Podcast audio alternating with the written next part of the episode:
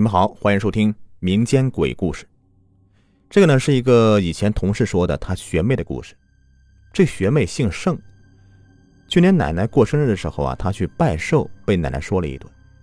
为什么呢？奶奶从小就最喜欢她，上大学的时候啊，把一个祖传的玉佩亲手给她戴上。这次回来以后，发现玉佩不见了，奶奶很生气，说那是保平安的，你怎么不戴呢？其实小盛不是不重视奶奶的礼物，她非常重视。正因为非常重视，所以送给男朋友了，而且跟奶奶对她一样，逼着男朋友戴上。这个解释啊，让奶奶很不满意。在奶奶那里啊，当然觉得男朋友没有小盛重要，逼着她要回来。回去以后，奶奶是天天催小盛，只得要回来，戴好拍个照给发过去。在家里的一个妹妹拿给奶奶看，奶奶呢还不放心，就觉得这个手机传照片是蒙人的，肯定是提前放好的，逼着孙子这个小盛的一个堂哥把他送到小盛所在城市，亲眼看到小盛带着呢才放心。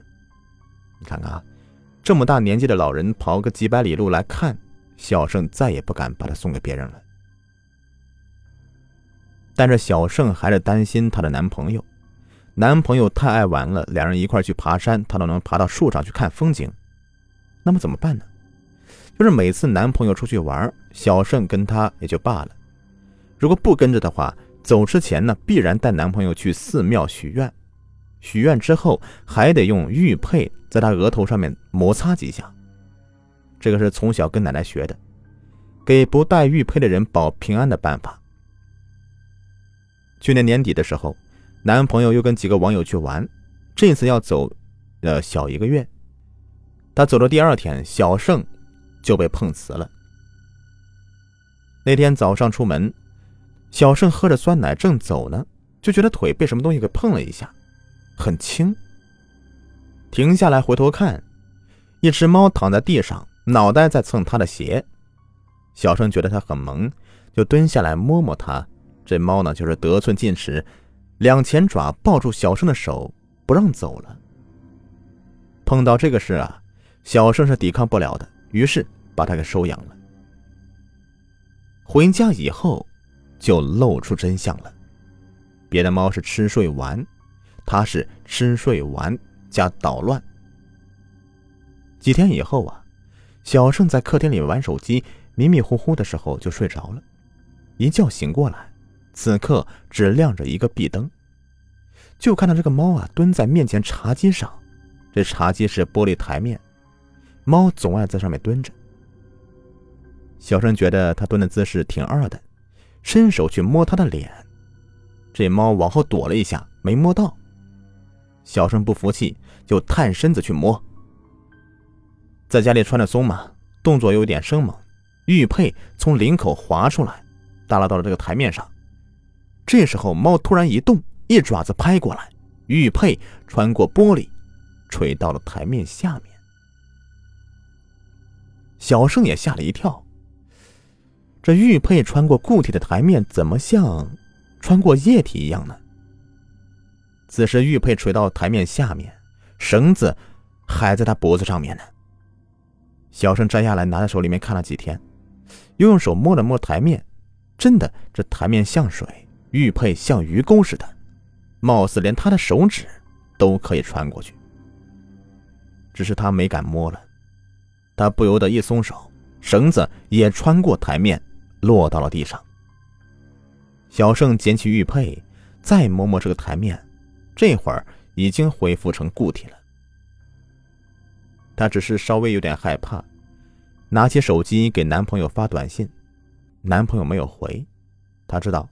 这个男朋友啊，现在正在玩的高兴呢。他在国外，和我们是日夜颠倒的。待了一会儿没有回信呢，就要回屋睡觉了。此时玉佩放在茶几上，他用手一拿，玉佩碎了。小盛愣住了，刚才捡起来仔细看过，这玉佩一点事也没有啊！而且茶几那么矮，这下面又是地毯，不可能摔碎呀。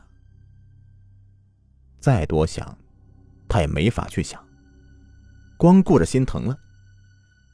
第二天早晨起来，发现这个猫也不见了。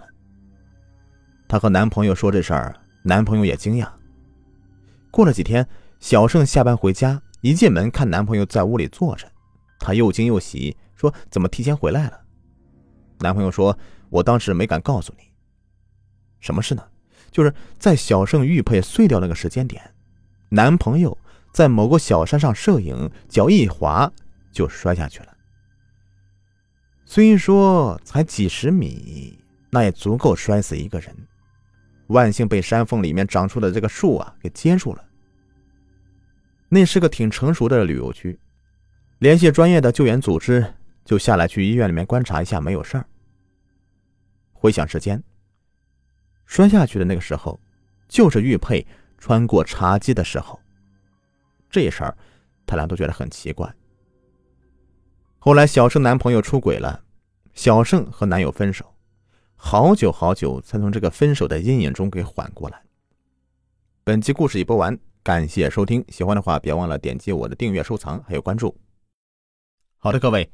节目到最后呢，给你们推荐一个福利。如果有想要了解潮鞋的，可以加一下“唐朝体育”这个微信，九三四八五七八。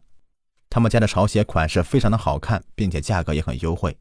我自己本人呢也在穿，而且我们的粉丝还有优惠。微信号是九三四八五七八。